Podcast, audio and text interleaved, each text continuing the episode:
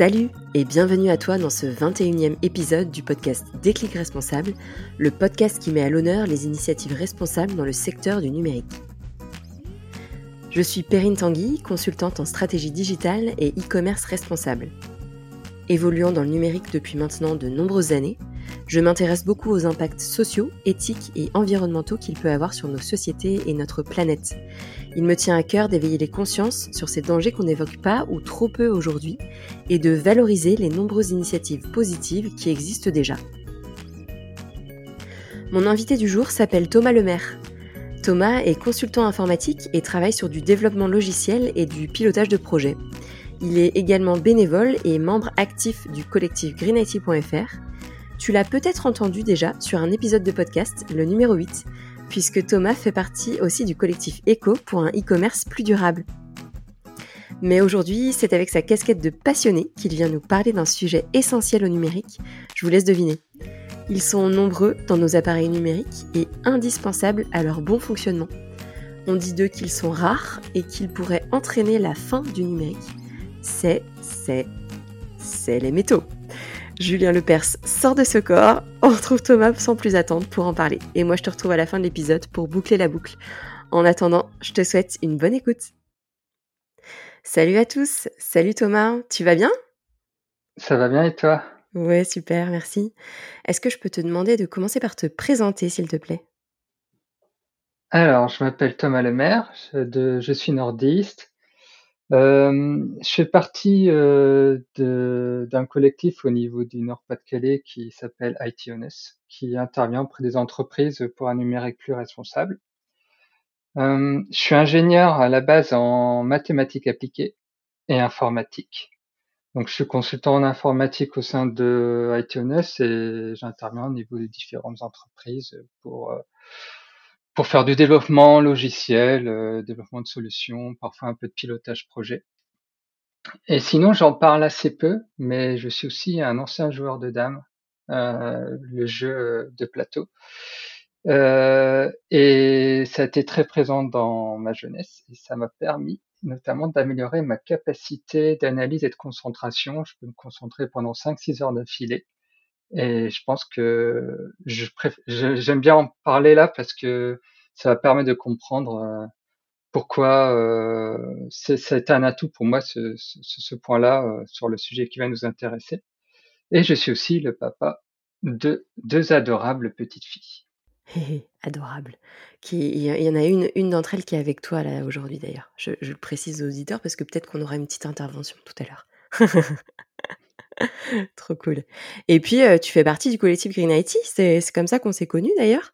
Est-ce que tu peux, est-ce que tu peux nous expliquer euh, c'est quoi, c'est qu'est-ce qui s'est passé, euh, quel a été ton déclic par rapport au, numérique responsable? Alors déjà à la base, moi je fais partie euh, d'une ville. Ma famille a toujours été quasiment dans cette ville depuis ça fait 200 ans, 300 ans, euh, parce que j'ai fait des recherches généalogiques dessus. Et euh, cette ville-là, c'est une ville pauvre, on va dire. C'est une ville euh, avec très peu aisée. C'est la seule ville de la métropole lilloise qui n'a aucune personne euh, qui paie l'ISF, hein, d'impôt sur la fortune. Euh, à côté de ça, euh, j'étais dans un environnement familial assez simple où toutes les balades dans la nature ont bercé mon enfance. Donc déjà, à la base, j'étais sensible à tout l'aspect social, environnemental, euh, ne, serait-ce que par rapport à l'environnement dans lequel j'ai grandi. Après, je suis un fan de VTT, donc euh, tout ce qui est euh, environnement, notamment tous les déchets qu'on peut voir dans la nature, ça, ça m'exaspère. Et, et je suis posé des questions, ça remonte à 10 ans facilement, sur euh, qu'est-ce que je peux moi apporter à travers mon métier pour euh, améliorer, euh, que ce soit d'un point de vue environnemental, d'un point de vue social. Donc je suis parti vers de l'IT for Green, donc comment l'informatique peut aider tout ce qui est environnement, mais aussi l'aspect social. Et finalement, c'est, j'ai pas trouvé ma voie et, euh, et je suis arrivé du côté Green IT non pas à travers l'environnement, mais à travers l'hyperconnexion dans les établissements scolaires. Je, je voyais parce que j'ai j'ai euh, ma maman qui est qui est instite, qui est qui est en retraite maintenant. J'ai mon épouse qui est prof. J'ai quelques membres de ma famille qui sont dans l'enseignement. Et euh, et plusieurs fois on parle de l'hyperconnexion et et je dis mais euh, mais, mais finalement cette jeunesse-là elle est en train de se connecter, d'aller dans des mondes virtuels et en plus, elle n'a pas conscience des impacts environnementaux, puisque je m'étais un peu aussi euh, renseigné là-dessus. J'étais, je suivais Green IT euh, de loin. Mmh. Euh, là, par contre, je sais plus depuis combien de temps. Et j'ai, j'ai, envoyé un message à Frédéric Bordage, donc le fondateur de, de greenIT.fr. Et, et c'est comme ça que le contact est venu par d'abord l'hyperconnexion numérique et après, euh, ben, j'ai creusé le sujet et je, je- je suis entré dans, dans, dans le collectif euh, plus pour aller plaider au niveau de, des instances euh, et des pouvoirs publics. OK. Et puis, plus important aussi, c'est que je voulais aussi agir pour mes filles.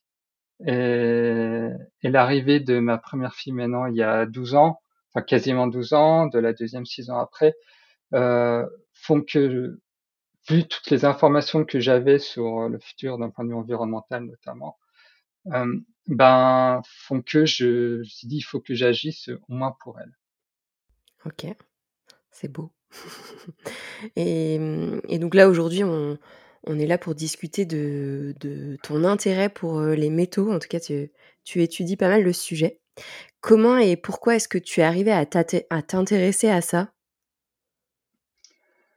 Alors, avant toute chose, euh, je ne suis pas un spécialiste. Euh, je préfère le dire. Voilà, je, je suis ingénieur en mathématiques appliquées, informatique, je suis développement logiciel, et en aucun cas euh, j'ai été formé. Enfin, j'ai j'ai- j'ai jamais travaillé dans l'industrie minière métal, métallurgique.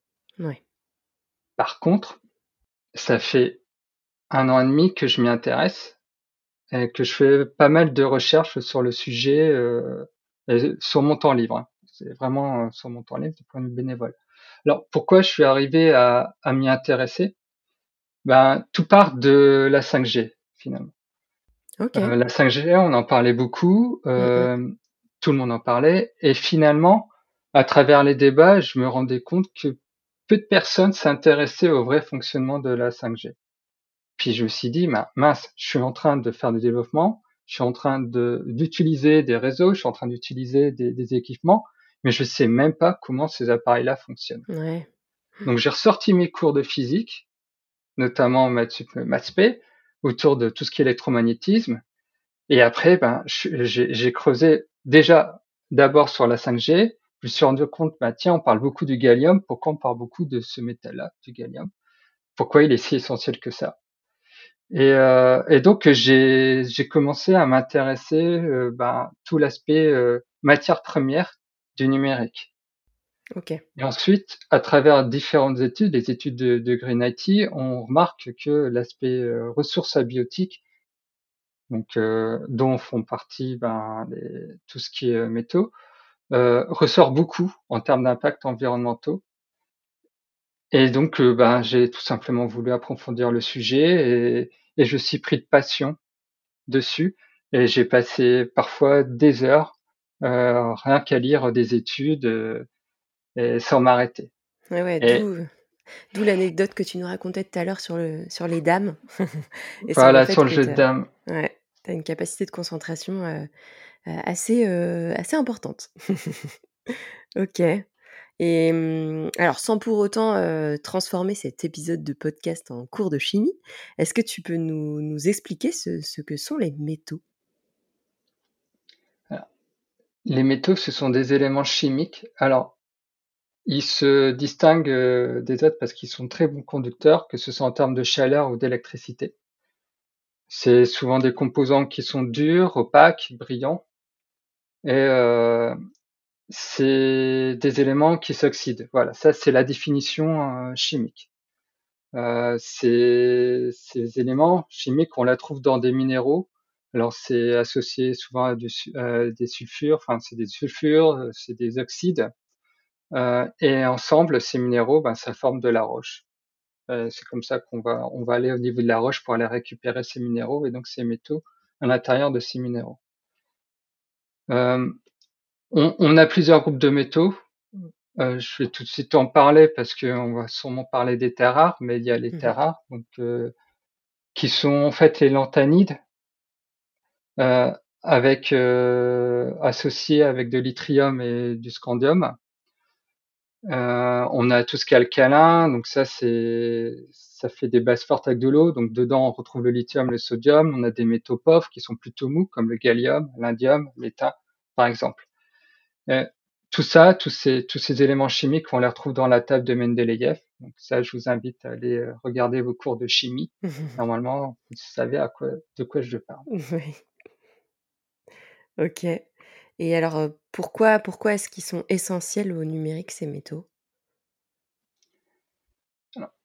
le numérique, il a besoin enfin, quand on regarde le numérique, surtout d'aujourd'hui, il a besoin de quoi? Il a besoin de légèreté. Il faut qu'il puisse être léger pour qu'on puisse, se déplacer avec du numérique. La portabilité, notamment. On on a besoin de tout ce qui est électromagnétique, d'avoir des, éléments qui sont électromagnétiques donc pour le réseau mobile, euh, mais aussi pour les haut-parleurs, pour le stockage sur des bandes magnétiques. Euh, les stockages sur bandes magnétiques, ça conserve finalement la trace magnétique suite à, grâce à un électroaimant qui va venir euh, mettre une trace sur une bande, une bande magnétique. Il faut aussi que ces, les éléments qui constituent le numérique soient résistants à la chaleur. Pourquoi? Parce que dès qu'il y a de la conduction, dès qu'il y a l'électricité, euh, ça provoque de la chaleur. Si on a des éléments qui euh, n'arrivent pas à supporter de la chaleur, au bout d'un moment, ben, ça va chauffer, se détériorer et ça ne marchera plus. Euh, et de facto, le numérique a besoin de, de le numérique d'aujourd'hui a besoin de performance. Donc, il faut une forte conductivité électrique. Et enfin, on a besoin d'éléments luminophores qui soient capables d'émettre de la lumière pour euh, nos écrans. Euh, et tout ça fait que ben, le numérique a besoin de plein de métaux différents qui vont chacun avoir leurs caractéristiques qui vont permettre de répondre à des besoins dont, on a besoin sur le numérique d'aujourd'hui. Et en comptant un peu tous les métaux qui sont utilisés aujourd'hui dans le numérique, on arrive à 52. 52 métaux sur 91 qui 91 au total. Alors dans les 91, je compte aussi les métalloïdes qui sont le silicium, euh, l'antimoine par exemple. Ok. Ok. Et, euh, et les métaux, donc, euh, donc les 52 métaux qui sont essentiels au numérique, où est-ce qu'ils sont Où est-ce qu'on les extrait Où est-ce qu'on les raffine Si on parle de raffinage de métaux? Alors on les extrait, euh, c'est un peu partout finalement dans le monde. Euh, le lithium, on va surtout en trouver en Australie et au Chili. Le nickel, plutôt en Indonésie, aux Philippines. Le palladium, le platine, en Russie, en Afrique du Sud. L'étain, le gallium, même l'or, c'est plutôt la Chine qui va, qui va les extraire. Après, quand on regarde l'aspect raffinage, euh, on va prendre l'exemple du cuivre. Le cuivre, il y a 30% du cuivre qui est extrait au Chili. Pourtant, l'essentiel, plus de 50%, voire 60% du, du métal raffiné, c'est-à-dire qui va être utilisé après derrière dans l'industrie, c'est raffiné en Chine. La Chine, euh, même si c'est 85% des, c'est 85% des terres à raffiner, euh, même si c'est pas le plus gros producteur, par exemple, de l'indium, ben c'est 60% de l'indium raffiné. Et on arrive à des, à des chiffres assez euh, forts au niveau des batteries. C'est deux tiers des batteries sont fabriquées en Chine, 75% des aimants permanents sont fabriqués en Chine. Donc finalement, il y a l'aspect extraction, mais il y a aussi l'aspect raffinage. On voit bien que la Chine a un monopole assez fort sur l'aspect raffinage et sur la partie première transformation, mmh sur des produits finis comme euh, les aimants permanents et les batteries. Ouais, ok. On peut parler des semi-conducteurs aussi ou ça n'a rien à voir? Alors, les semi-conducteurs, on... donc le silicium, on est sur un métalloïde, donc c'est pas un métal en soi. Euh, donc pour, euh, pour fabriquer euh, le silicium, on doit aller extraire du quartz. Donc là, on est sur des carrières, on n'est pas sur l'industrie. D'accord. par contre, le silicium, ce qui est, ce qui est intéressant à savoir, c'est que le processus pour passer du quartz jusque euh, les, les wafers, donc euh, les, les, les, galettes de, de, silicium qui vont être utilisées pour les circuits imprimés, euh, il faut énormément d'eau. On doit passer par mmh. des, des, des, industries. Donc c'est surtout à Taïwan là qu'on a ces entreprises. Mmh. D'accord. Ok. J'imagine que tout ça, l'extraction, le raffinage n'est pas sans conséquences environnementales et sanitaires. Euh, c'est quoi les, les conséquences justement? Alors, il y a beaucoup, beaucoup de conséquences. Hein. déjà, ça demande énormément de ressources fossiles. Euh, on a les, des excavatrices géantes qui sont utilisées dans les mines à ciel ouvert. Une excavatrice euh, géante, c'est, ça peut aller euh, jusqu'à 240 mètres de long, 100 mètres de hauteur. Là, on est vraiment sur des, engins assez monstrueux. tout ça donc demande forcément des ressources fossiles. On a des gaz à effet de serre, euh, c'est important puisque 80% de l'énergie utilisée dans une mine vient de l'énergie d'énergie fossile, donc du pétrole. On a un pétrole, un peu de gaz. Et, d'ailleurs, euh, il y a une étude de 2017. Euh, L'IEA aussi a fait une étude sur, les mines. On entre aujourd'hui 6 et 10% de la consommation d'énergie primaire mondiale qui sont utilisées par, par les mines, par l'industrie minière. Ce qu'il faut savoir, c'est que en plus quand on extrait, quand on broie de, de la roche pour récupérer les minéraux, euh, il y a beaucoup de pertes d'énergie et donc il y a des problèmes d'efficacité. Euh, on a besoin de refroidir énormément, il y a beaucoup de friction, il y a des rendements moteurs qui sont assez faibles. Donc ça, c'est déjà un premier impact. Après, il y a un impact assez facile à comprendre, c'est la déforestation. Euh, et, et l'atteinte sur la biodiversité de ce fait-là. Mmh. Voilà, pour, pour ouvrir une mine, on est obligé de, ben, forcément de, de détruire euh, tout, tout, le vivant qui, qui était en place euh, à l'endroit où, on ouvre la mine. Ouais, c'est ça. Ok. Ok. Oui, il y en a d'autres? Ah, il y en a beaucoup en fait, parce que il y, a aussi, il y a aussi tout ce qui est euh, consommation d'eau, tout ce qui est stress hydrique. Euh, je vais juste prendre un chiffre. En, en 2020, euh, le ministère des Mines du Chili a, a, comptabilisé qu'il y avait 12 000 litres d'eau par seconde qui étaient consommés au Chili. C'est autant que la population chilienne. Hum. En un an, l'industrie minière chilienne du cuivre, euh, j'ai oublié de le préciser, c'est vraiment que le cuivre, euh, au Chili, consomme autant d'eau que toute la population chilienne réunie. Et, et, si on va encore plus loin, ben il y a les, il y a tout ce qui est moment où on extrait les euh, et on traite ces les, les, minéraux, on va créer des, des déchets. Donc euh, et ces déchets-là, on va les stocker dans des bassins, des bassins de boue toxiques. On a même des déchets radioactifs à l'intérieur euh, pour certaines exploitations, notamment au niveau des terres rares. Donc là, on a d'autres impacts environnementaux puisqu'on va parler de bio. Là, ça va atteindre la biodiversité. Il y a la toxicité humaine aussi, euh, l'écotoxicité, euh, de l'eutrophisation.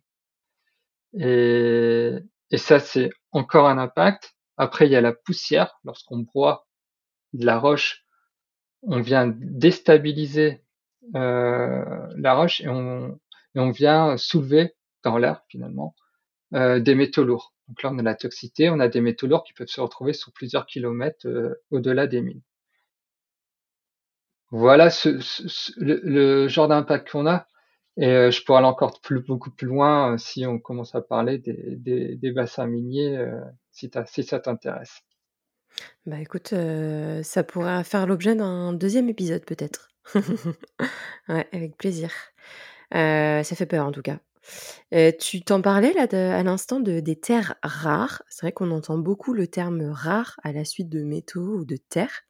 Est-ce qu'ils le sont vraiment? Est-ce qu'ils sont vraiment rares? Alors, c'est une question intéressante parce que c'est le, terme rare qu'on parle de métaux, euh, depuis que je m'y suis intéressé, il m'énerve. Il m'agace parce que, hormis quelques métaux, et je vais les citer, le fer, l'aluminium, le titane, le magnésium et le manganèse, qui ont des gisements un peu plus, euh, tous à plus de 10%. Mmh Tous les autres métaux, en fait, sont rares.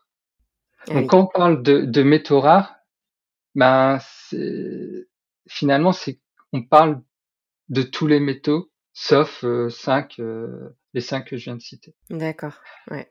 En fait, on est, quand on regarde euh, la concentration des gisements, on est de l'ordre de quelques pourcents, voire dixièmes de pourcent. Le cuivre, c'est entre 0,3 et 2% Ça veut dire que pour une tonne de roche, on va récupérer 20 kilos de cuivre. Si on prend les métaux précieux, l'or, le platine, l'argent, palladium, par exemple, euh, on a entre 3 et 15 grammes de métaux par tonne de roche. Donc, en fait, il faut je pense que le, terme de métaux rares, il porte à confusion parce que ça voudrait dire qu'il n'y a que des métaux qui ont des taux il y a que quelques métaux, pardon, qui ont des taux de concentration très faibles. Or, on mmh. se rend compte que c'est quasiment presque la totalité des métaux. D'accord. Ouais. Ok. Et mmh, je ne sais pas si tu as les, chiffres en tête, mais par exemple, sur un, ordinateur classique ou sur un smartphone classique, de la marque à la pomme, par exemple. il, faut, il faut combien en, quantité? J'ai j'ai aucune idée moi, de, de, de, ces métaux.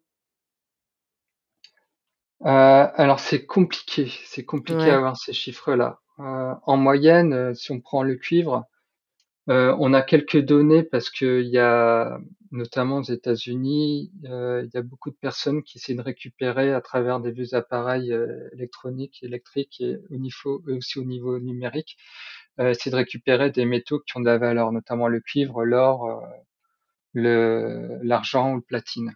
Donc sur le cuivre, un smartphone c'est 15 grammes, par exemple. D'accord, ok. Mais, maintenant, sur l'or, on est sur des traces, mais l'or, c'est ça vaut tellement le coup que on va le récupérer. Et d'ailleurs, c'est pas pour rien qu'au niveau du recyclage, quand on prend les des cartes euh, des cartes mères, par exemple, et qu'on veut les recycler, on récupère que le cuivre, l'or, euh, l'argent, le platine. C'est tout. Mmh. Ouais. Ok. Ouais, justement, euh, j'allais te poser la question parce que bon, on parle du coup de de rareté et d'épuisement. Il y a, quelques études qui, montrent que. Alors, il y a des études qui, qui. Les études sont différentes et on ne sait pas trop sur qui, dit vrai finalement, parce qu'on parle d'épuisement des, des, métaux d'ici une à deux générations. est-ce que, est que toi, d'après tes études, tu fais les mêmes constats? Je ne sais pas. Tu sais pas. En fait, je ne sais pas. En fait, euh, je, je vais quand même développer. Euh, Est-ce qu'on va plus avoir de métaux d'ici 30 ans? Le problème, euh, il, est, il est plus complexe que ça. Déjà, plutôt que de parler d'épuisement, plutôt que de parler de réserve, moi je parle plutôt de risque d'approvisionnement. Ouais. Parce que on, on, sait qu'on a encore euh, des métaux dans la croûte terrestre. Il y en a encore. Le, problème, ce n'est pas un problème de réserve, parce que les réserves, ce sont quoi? Ce sont des ressources qui sont accessibles techniquement et économiquement. Si on a encore des ressources, mais qu'on a un problème de réserve, eh ben, on va augmenter le prix des métaux. Alors en fait, c'est un peu plus compliqué que ça, parce que euh, il y a aussi des contraintes techniques. Parce que comme les gisements sont de moins en moins concentrés, on a des éléments de plus en plus complexes, des minéraux de plus en plus complexes à traiter et donc, à un moment donné, on a des seuils en termes de possibilités techniques. Euh, on, on, peut pas, on n'a pas les, les, les, techniques pour pouvoir euh, extraire les métaux de ces, de ces minéraux. Mais surtout, euh, pourquoi je préfère parler des approvisionnements, c'est que si on parle de réserves et qu'on n'arrive pas à les euh, exploiter, euh, enfin, on, on, a un problème de, en fait, de bassin et pas de tuyaux, euh, on risque d'aller vers des solutions beaucoup plus simples, très simples, qui sont allons chercher de nouveaux gisements.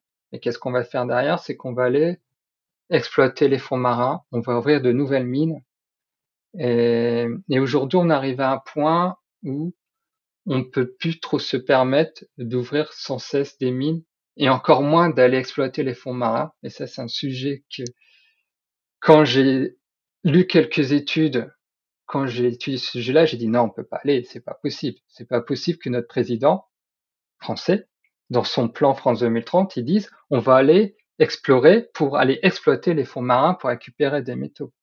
Eh ben si, aujourd'hui, on a cette idée-là en tête. Et, et je vais en parler, j'aimerais bien en parler parce que c'est un sujet que je voudrais que les auditeurs en aient conscience. Aujourd'hui, on a plus de 600 scientifiques spécialistes des mines, spécialistes des fonds marins, qui ont euh, écrit une lettre, une lettre ouverte. Euh, ça date de juin de l'année dernière, euh, pour dire il ne faut pas y aller. Il y a plus de 300 études scientifiques qui disent il ne faut pas y aller. Il ne faut pas aller exploiter les fonds marins.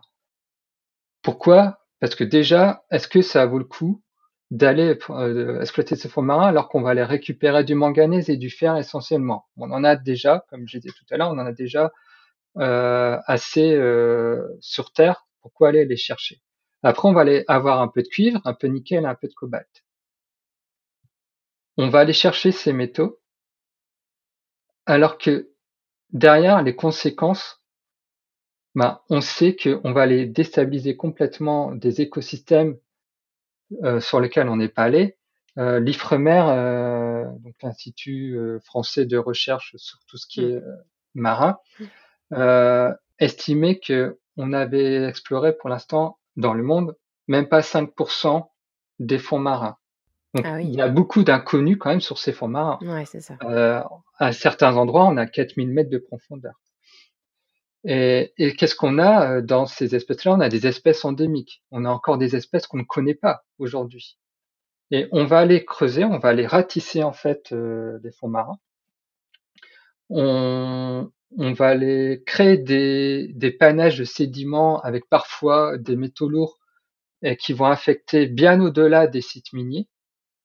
Euh, et, et, à ce propos-là, il y a une étude euh, qui a été faite, alors elle date un peu parce que c'est 2008, euh, qui estime que si on exploite pendant 30 ans les, les, des fonds marins, donc les nodules polymétalliques, euh, on, a, on couvrirait à peu près la surface de l'Australie.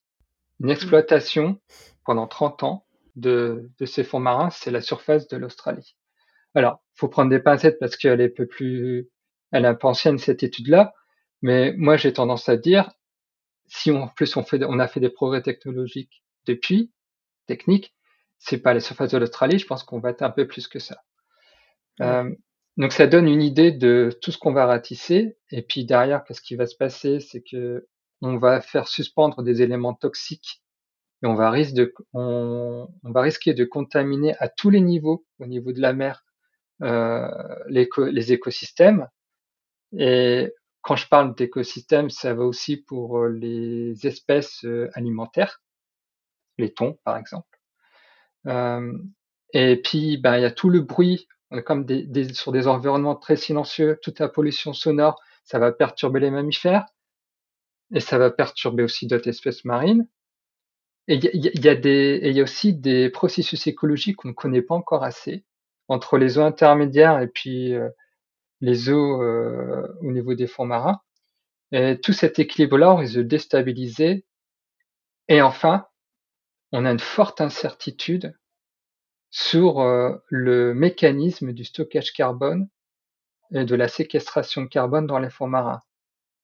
Est-ce que non, on sait, on connaît pas encore tout, tout cet écosystème. On sait que le, les fonds marins ça absorbe 25% de, des émissions euh, de gaz à effet de serre.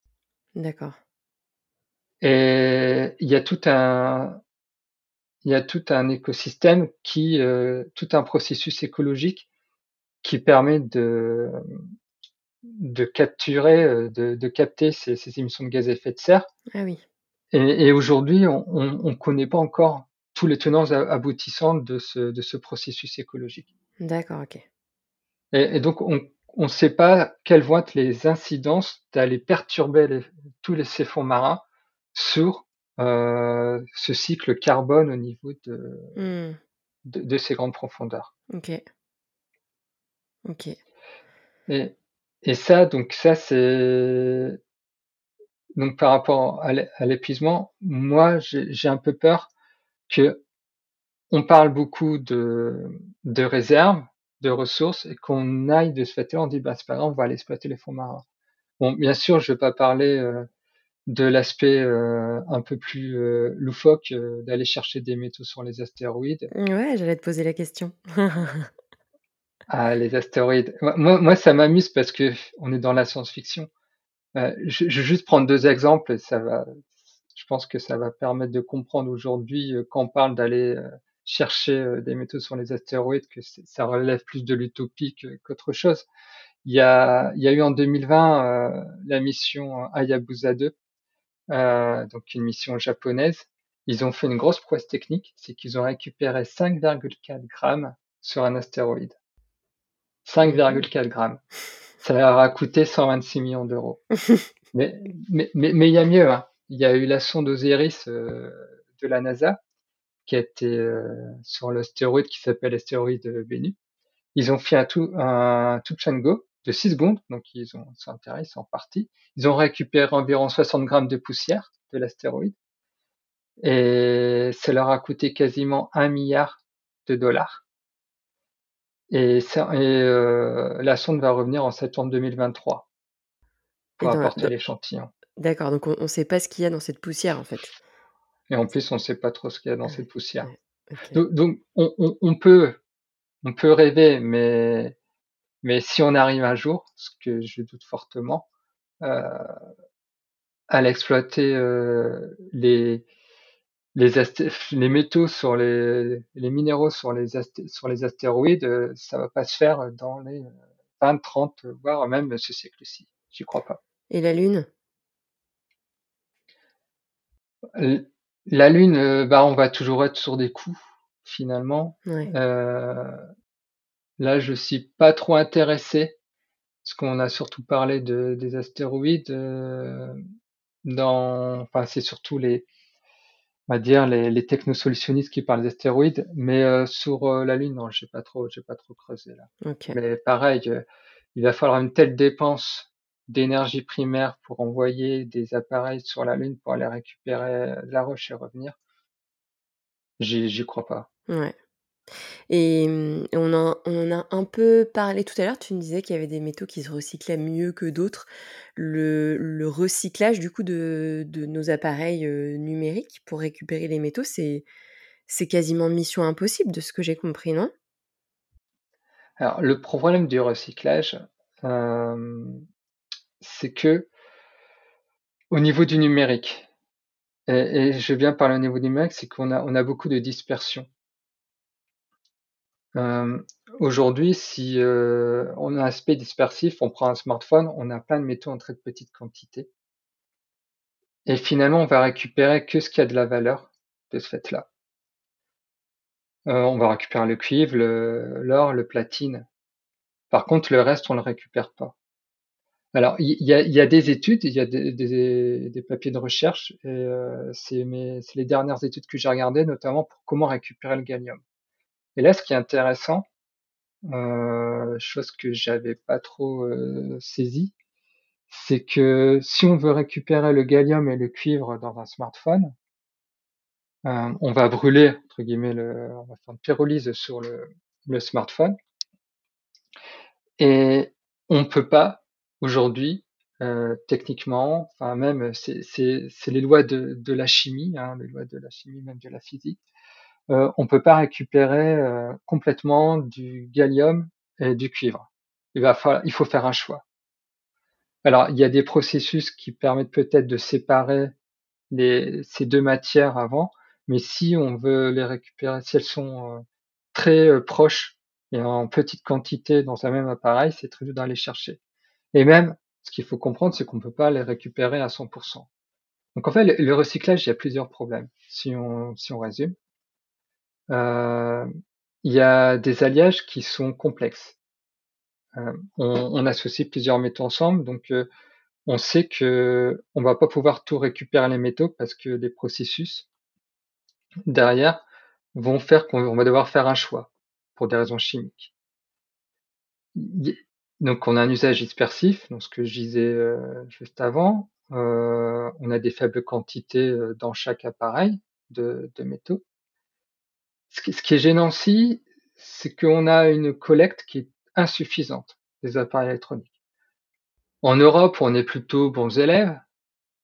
Euh, on récolte que 47% des appareils électroniques. Je ne parle pas des appareils numériques, je parle des appareils électroniques. Donc c'est par rapport au poids. Et la mmh. plupart des appareils, c'est sont quoi? Ce sont les lave-linges, les réfrigérateurs, euh, les lave-vaisselle.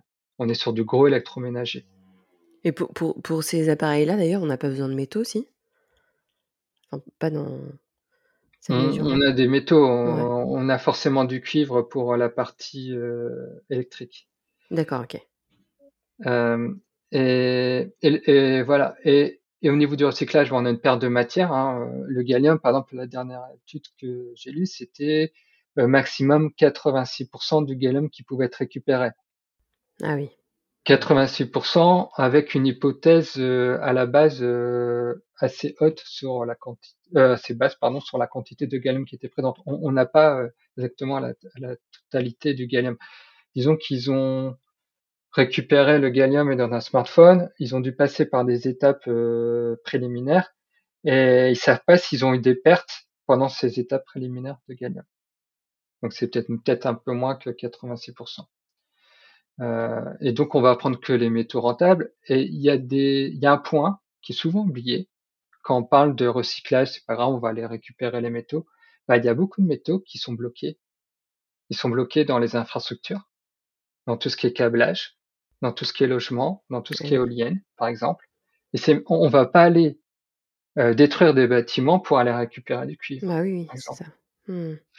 donc ça, on, on, on l'oublie souvent, attention, euh, on n'est pas sûr, même si on, on arrivait à récupérer tous les métaux, à un moment donné, il y a des métaux qu'on ne pourra pas aller chercher. Si on arrivait à recycler tous les métaux, il y a des métaux qu'on ne pourra pas aller chercher. Ok. Ok, ouais, donc euh, pas, pas de problème d'épuisement, mais euh, plus des problèmes d'approvisionnement, quoi. C'est ça la. Ouais, si, je peux rajouter quelques infos, c'est ah que. bah oui, avec plaisir. pour faire une mine, au moment où on l'a euh, détectée, on a dit ok, elle est rentable. Là, on a les techniques pour aller extraire, traiter les, les minéraux et donc extraire derrière les, les métaux, les raffiner, etc. au moment donc on a détecté et au moment où on va commencer à exploiter, j'ai bien dit commencer à exploiter, il va se passer 10 à 15 ans. Donc, déjà, il y, a, un temps, euh, il y a un temps long. Donc, si demain on a un problème sur un métal, on peut pas juste dire on va ouvrir des mines. Non, il faut 10 à 15 ans pour pour aller euh, exploiter euh, un gisement qu'on aurait découvert. Et, ce, qui est, ce qui est important aussi à savoir, c'est euh, les projections qui ont été faites par euh, l'IEA, euh, l'Agence internationale de l'énergie, et l'IFPEN. Alors l'IFPEN, c'est l'Institut français du pétrole et des énergies nouvelles. on est sur des organismes indépendants et ces organismes estiment que pour le lithium, si on prend à la fois la transition énergétique, la transition numérique, on, va avoir un besoin annuel de x13 sur le lithium d'ici 2040. Oh, ok. Enfin, la multiplier par 13. Le cuivre, c'est x3,5. Le nickel, donc x3,5 euh, d'ici 2050. Le nickel, c'est x2,5. Si je prends le cuivre, euh, il faut quasiment une augmentation entre 4 et 4,5% par an de, de la production. Et quand on sait qu'une partie du cuivre, alors on recycle aujourd'hui 50%, 50% du cuivre en Europe, c'est, du cuivre secondaire, de la production secondaire, donc du, cuivre recyclé. Mais même ça, c'est pas suffisant parce qu'on sait qu'on a du cuivre qui qui est mobilisé et il y a du cuivre qu'on récupère pas parce qu'il est dispersif. Euh, juste euh, la bouillie bordelaise, bah, c'est du cuivre qu'on va jamais récupérer, par exemple. Mmh. Euh, même si c'est pas les plus grandes quantités de cuivre, hein, faut relativiser. Mais, mais déjà, on sait qu'il y a une perte, et même fois trois et demi, ça veut dire demander à l'industrie minière de multiplier, de, d'augmenter de, de 4 à 4,5% euh, par an la production. Euh, le, quand je regarde un peu les courbes au niveau de, de l'industrie euh, minière euh, chilienne, au niveau du cuivre, c'est grand maximum de 2,5%. Et de toute façon, eux-mêmes le disent. L'industrie chilienne dit on ne pourra pas aller à plus au-delà de 2,5%. Et encore, 2,5%, c'est en étant gentil et euh, en considérant que la réglementation qui est en train d'être mise en place sur l'accès à l'eau au Chili euh, ne, ne les perturbe pas. Mais on sait que ça va les perturber parce qu'au Chili, il y a des problèmes de stress hydrique qui deviennent de plus en plus importants. Donc, la constitution chilienne fait que l'accès à l'eau va devenir euh, un droit, un droit pour la population, qui vont privilégier la population à l'industrie minière. Donc forcément, l'industrie minière, à un moment donné, devra ralentir euh, sa production si euh, la population chilienne veut accéder à de l'eau. Mmh. Rien que Et- cet exemple, ça montre la complexité de, de Ouais, cette problématique-là. Et euh, enfin, je- on en a peut-être pas trop parlé, mais euh, cette croissance de demande là, cette demande croissante, euh, elle est liée donc à quoi? Au, au numérique, mais euh, elle est peut-être liée aussi au, euh, à, à la fabrication de, de voitures électriques, ce, ce genre de choses? C'est quoi en fait les pourquoi enfin qu'est-ce qui explique cette euh, cette très forte croissance comme ça? Alors, le numérique, il y participe, mais euh, il y participe beaucoup moins que la voiture électrique. hein. D'accord, ouais, c'est On ça. va, on va être honnête que, que tout ce qui est aussi euh, éolienne, panneaux photovoltaïques, voilà. Euh, Par contre, le numérique continue à croître. hein. Ça, Oui. c'est c'est indéniable. Euh, on estime que les objets, con- nombre d'objets connectés, ça va faire x3 entre 2020 et 2030. Pareil, la- l'augmentation de la taille des télévisions, euh, elle est bien réelle. On était à du 36 pouces en moyenne en 2016, on est passé à 42 pouces en 2018. Et puis, on a des, on passe au niveau technologique, on passe des télévisions LCD vers des télévisions LED. Une télévision LED, c'est au moins 10% plus gourmand en matière première que du LCD. Ok. Euh, et je vais juste prendre un exemple parce que là, ça va rejoindre la 5G.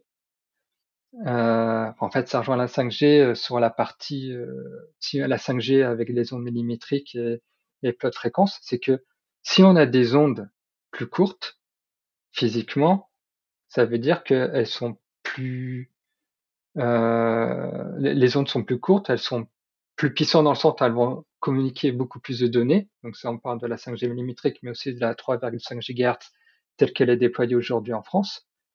Et ça demande plus d'antennes, donc plus de matières premières. Mais en plus, ça demande plus de métaux résistants, parce que la fréquence étant plus élevée, ça va provoquer plus de chaleur, ça va demander aussi des appareils qui soient capables de gérer beaucoup plus de données, qui soient plus performants, et donc on va aller chercher des métaux un peu plus particuliers. Euh, moins, on va dire moins communs, on va aller du côté bien sûr des terres rares, mais on va aussi euh, de plus en plus utiliser du gallium et, du, et aussi du nitrate de gallium. Donc tout ça fait que euh, on augmente. Et dernier point, même s'il est un peu plus mineur, c'est que le nombre de serveurs dans le monde, il a tendance à augmenter. L'augmentation annuelle est entre 6 et 8% Hmm. Donc on, on regarde en fait le problème euh, sur le numérique, euh, c'est qu'on regarde beaucoup la consommation électrique et finalement on se rend compte que bah, l'augmentation elle n'est pas sur euh, l'augmentation de la consommation électrique qui déjà n'est pas un indicateur environnemental, mais euh, donc oui, euh, avec une une production électrique moins impactante d'un point de vue environnemental, notamment en termes de gaz à effet de serre, ça va pas avoir trop d'incidence. Par contre, sur la partie matière première, oui, là, on est en train d'augmenter Ouais, c'est ça. fortement. Ok. Ok. Bon, c'est euh, c'est c'est intéressant. Ça fait un peu peur, je trouve. toute cette conversation, Thomas. Je sais pas si je dois te remercier. non, non, c'est non, je te remercie, c'est hyper intéressant. on arrive à mes petites questions, fil rouge. et la première question que j'aime bien poser aux invités, c'est savoir s'ils ont un conseil d'ouvrage à lire ou de documentaire à voir sur le sujet, qui nous intéresse aujourd'hui, à savoir les métaux nécessaires à la fabrication de nos appareils. est-ce que est-ce que tu as ça dans ton dans ta bibliothèque?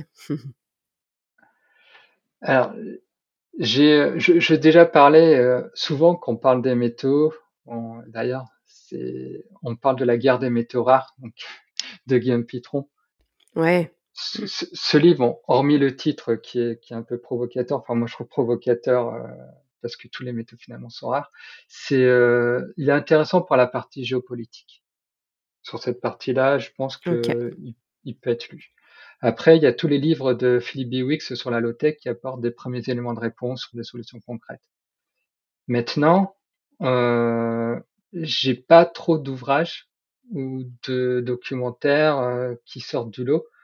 Moi, ce que je fais, c'est je lis beaucoup de papiers de recherche, euh, des rapports de fabricants que je prends avec beaucoup de pincettes hein, parce que les rapports euh, RSE notamment, euh, il n'y a pas il y a des éléments, je sais, soit ils n'ont pas connaissance, soit ils ne veulent pas les communiquer.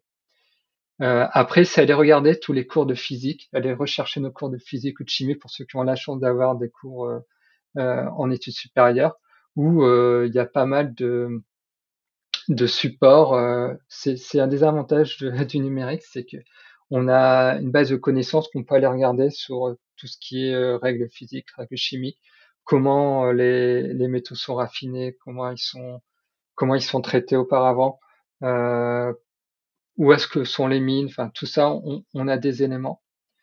Euh, après, le problème euh, de ce sujet-là, euh, c'est que il y a beaucoup de secrets industriels. C'est l'approvisionnement en métaux, c'est un sujet stratégique pour tous les pays euh, occidentaux, notamment. Et notamment, euh, il y a des données sensibles au niveau de l'approvisionnement des métaux pour l'armée, par exemple, ou plus simplement pour la stratégie commerciale d'un pays. Et, je prends l'exemple du rapport Varin, qui, devait, qui est paru euh, début d'année. Il devait être public, ce rapport. On devait, euh, et ce le rapport Varin, pour ceux qui ne savent pas, c'est un rapport qui devait, qui, euh, qui a donné des éléments au gouvernement français sur tous les risques d'approvisionnement des métaux. Et, et ben, il n'a pas été rendu public pour des raisons, euh, on va dire, de secret industriel. C'était l'excuse. Et je trouve ça dommage parce qu'on est sur des problématiques quand même très fortes, des, problématiques du moment où, où le public a besoin d'avoir des, des éléments de réponse. Alors, on peut les avoir, mais il faut chercher, chercher, chercher, chercher, à aller questionner les bonnes personnes. Mmh. Euh, et, et, pareil sur le recyclage, euh, ou du moins sur les, les composés, euh, la quantité de métaux, on en parlait tout à l'heure, qui sont dans chaque appareil, c'est difficile de les avoir a priori. On peut les avoir a posteriori, mais ben, il faut démonter des appareils un par un et, et avoir les éléments. euh, heureusement qu'il y a ce phénomène de scrapping qui est surtout présent aux États-Unis, où on va aller euh, bah, récupérer des métaux qui ont de la valeur euh, dans euh, les appareils pour, pour se faire un peu d'argent. Et il y a pas mal de, il y a pas mal de forums là-dessus. et ils donnent donc des informations sur quelques appareils en termes de quantité de cuivre, d'or ou d'argent, voilà, tout ce qui est métaux précieux. Euh, heureusement qu'il y a ça pour avoir des éléments et il y a quelques études sur le recyclage. Et enfin, sur les impacts miniers euh, proprement dit, que ce soit d'un point de vue environnemental et aussi un peu social, euh, je conseille fortement de suivre l'association Systex.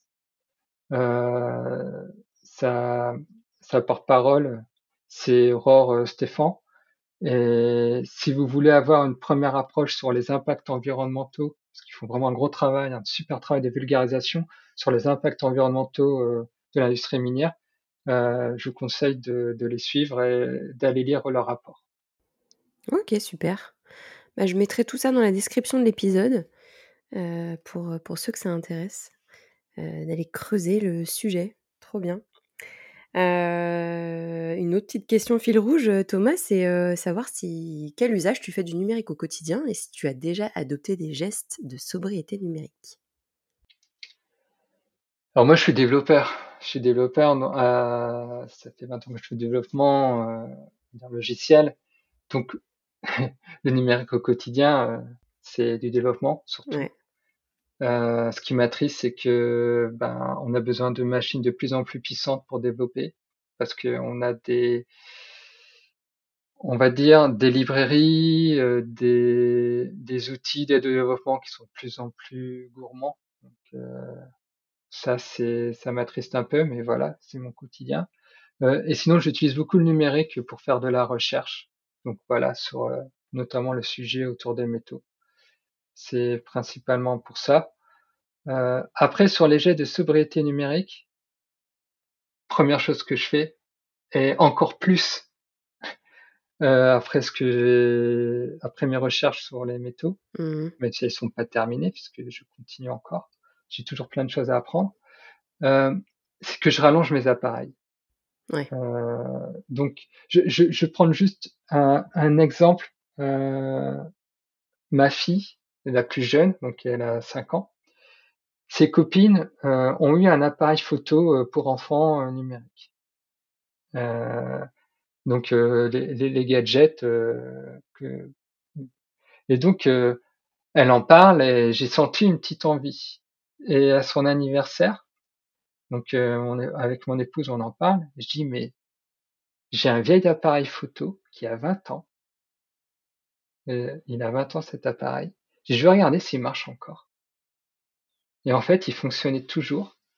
Et donc pour son cadeau anniversaire, on lui a offert cet appareil photo qui est aussi bien que les appareils photo qu'on donne aux enfants. Mmh. Et voire même il est mieux puisque il y a des réglages un peu plus poussés, mais Bon, ça, les utilise pas, mais il est bien. Donc ça, déjà, appareil photo de 20 ans. Et j'ai une tour chez moi. Alors, malheureusement, j'ai une tour qui a, qui, qui a 17 ans. 17 ans, ma ah tour. Ah oui. Euh, non, non, non, ma tour, elle va avoir 20 ans l'année prochaine. Ah oui, oui. Et j'utilise, pourquoi j'utilise encore cette tour-là? Parce que j'ai un vieux caméscope numérique qui lui a 17 ans. C'est mon caméscope numérique qui a 17 ans. Et lui, j'utilise, euh, enfin, encore un tout petit peu euh, pour euh, et j'utilise ma tour pour récupérer euh, les vidéos et ma tour sert aussi à récupérer les photos que fait ma fille avec son vieil appareil photo. Très bien. Euh, bon, voilà. Alors, finalement, je, je, pourrais les recycler, ces appareils-là, mais quand je vois euh, ce qui va être récupéré, je me dis, je préfère les garder, ils sont encore en état de fonctionnement, et, et, puis ils servent, en fait, finalement, ils servent toujours. Bah ouais, ouais, ouais c'est top. Ok. Plus globalement, sinon, je vais élargir un peu la question sobriété numérique, c'est que même si pour moi ça rejoint euh, cet état d'esprit, c'est que je fais tous mes trajets, notamment quand je vais euh, chez, chez mes clients, tous mes trajets à vélo. Voilà. Ça, ah j'essaie de vraiment de faire en sorte de, de réduire mon impact. Alors, c'est un vélo assistance électrique. Ben, parfois, j'ai 20 km, 21, 22 km à faire. Aller. Donc, euh, même si je suis cycliste, euh, je, je, prends quand même une petite assistance je comprends. Et été comme hiver? Oui, alors, l'hiver, ça m'arrive de dire bon, je fais du télétravail. Parce que l'hiver, quand il y a des tempêtes à 70-80 km heure et que il fait très froid, qu'il pleut des cordes, euh, j'évite de prendre des risques. Euh, juste une petite anecdote, c'est qu'un jour, je roulais là plus pour le plaisir et j'ai une rafale de 70 km heure de côté et j'ai fait me retrouver dans des barbelés. Donc ça m'a refroidi mmh. un peu euh, d'aller rouler avec des fortes tempêtes. tu m'étonnes. Ok. Puis alors, la dernière question, Thomas, et puis après, je te libère.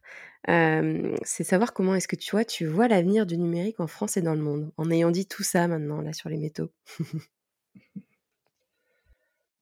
alors, si on fait rien, mmh, c'est là, on est vraiment moi, je suis scientifique, donc j'aime pas trop parler de, projection, mais tel que je le ressens, si on fait rien, on va avoir un numérique euh, de plus en plus à deux vitesses. Aujourd'hui, on a déjà un peu ce numérique à deux vitesses. On a les pays euh, plutôt euh, développés qui ont un numérique sophistiqué, avec beaucoup de data, et un numérique euh, un peu plus euh, low-tech, enfin slow-tech, comme, comme, on a tendance à le dire maintenant, au niveau de, des pays en voie de développement ou des pays, enfin là, des pays un peu plus pauvres. Et, et si on fait pas attention, on sait qu'il va y avoir une hausse des prix du numérique et la fracture numérique telle qu'elle est aujourd'hui, où c'est plus l'accès à des réseaux sophistiqués en France, elle va, elle va apparaître comme la fracture numérique qui est aujourd'hui entre les pays développés et les pays moins développés. Donc les, les, la population la plus riche va avoir accès à du numérique très enfin, sophistiqué, ou du numérique comme on a aujourd'hui, et il y a une partie de la population, même si c'est déjà un peu le cas hein, pour une partie de la population, je nie pas, ben, mais sauf que ça va s'aggraver cette situation-là. On va avoir un numérique, encore faut-il qu'ils aient les moyens d'accéder à ce numérique-là, un numérique beaucoup plus euh, slow tech. Euh, donc déjà, c'est un premier point. On, on, sait que de toute façon, le numérique va coûter de plus en plus cher. Et donc il y a cette fracture-là qui va se passer. Et je trouve ça dommage parce que on peut taper sur le numérique. Euh, mais le, numérique a quand même de sacrés apports dans la société mmh. d'aujourd'hui. Euh, on va parler de résilience. Grâce au télétravail, on a pu une partie de la population, toute la population a, pu continuer à, travailler.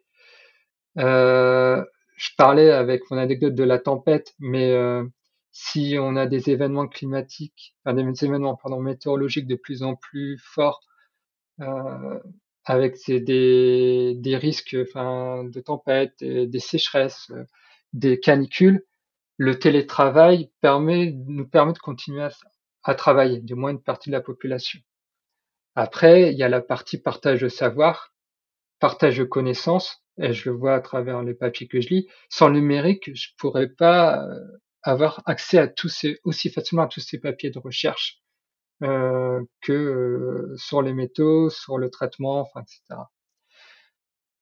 Il y a la partie communication aussi. Euh, le numérique apporte énormément sur pouvoir communiquer avec des personnes à distance. il y a aussi toute la partie santé qui est pour moi le point le plus important d'apport du numérique parce que je le vis moi personnellement à travers mon épouse qui grâce au numérique ben, ça lui permet d'être un peu plus sereine euh, je ne vais pas, je pas étayer cette, cette partie-là, mais voilà, moi je suis très attaché à cette partie-là du numérique.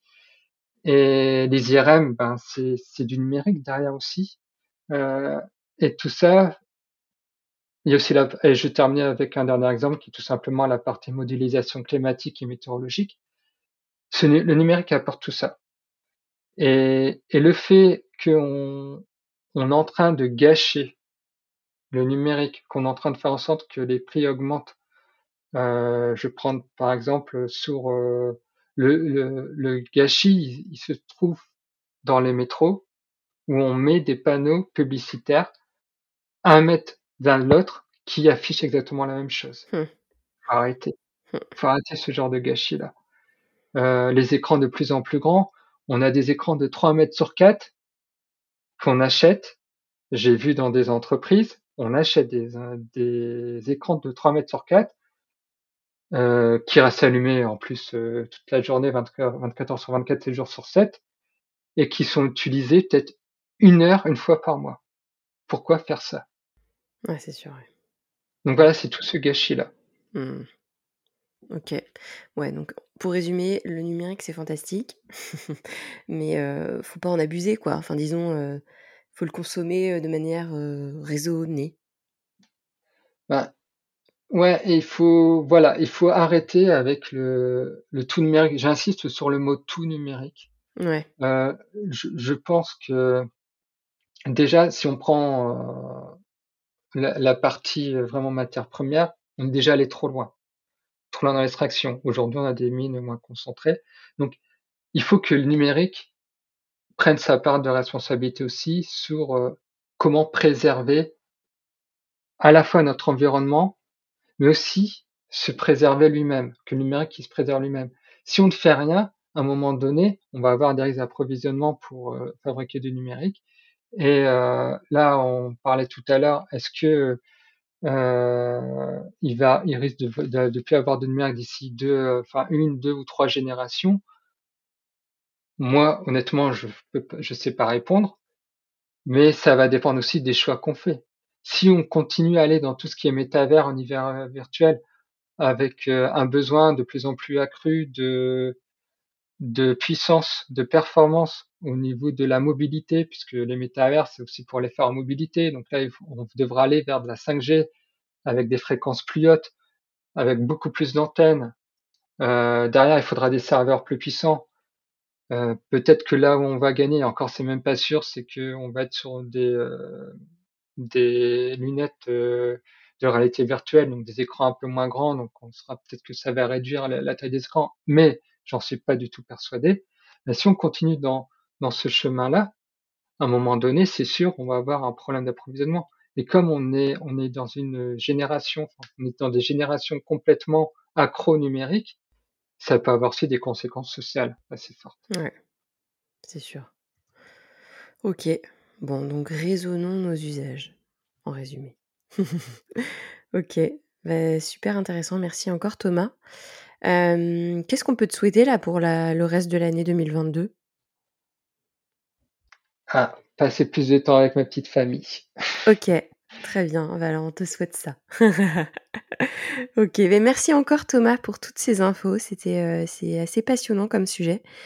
Euh, et ça me tenait à cœur de, de- d'en parler dans un épisode parce que c'est quand même essentiel au bon fonctionnement du numérique. Donc, euh, donc merci beaucoup et puis on se dit à bientôt. À bientôt. Salut Thomas. Salut. J'espère que cet épisode t'a plu et t'a éclairé sur le sujet des métaux et des conséquences environnementales et sanitaires qui en découlent, des problèmes d'approvisionnement qui nous attendent si on continue à consommer le numérique tel qu'on le fait actuellement. D'autres épisodes de ce podcast arrivent bientôt avec des sujets tout aussi passionnants. Pour te tenir au courant, n'hésite pas à me retrouver sur LinkedIn sous Perrine Tanguy ou sur le compte Déclic Responsable d'Instagram. Enfin, si tu as aimé cet épisode, n'hésite pas à le partager et à mettre 5 jolies petites étoiles sur Apple Podcast. Je te souhaite de passer une belle journée. N'oublie pas d'adopter des gestes simples de sobriété numérique, comme rallonger la durée de vie de tes appareils et pourquoi pas leur offrir une seconde jeunesse dans les mains de la nouvelle génération. À très vite.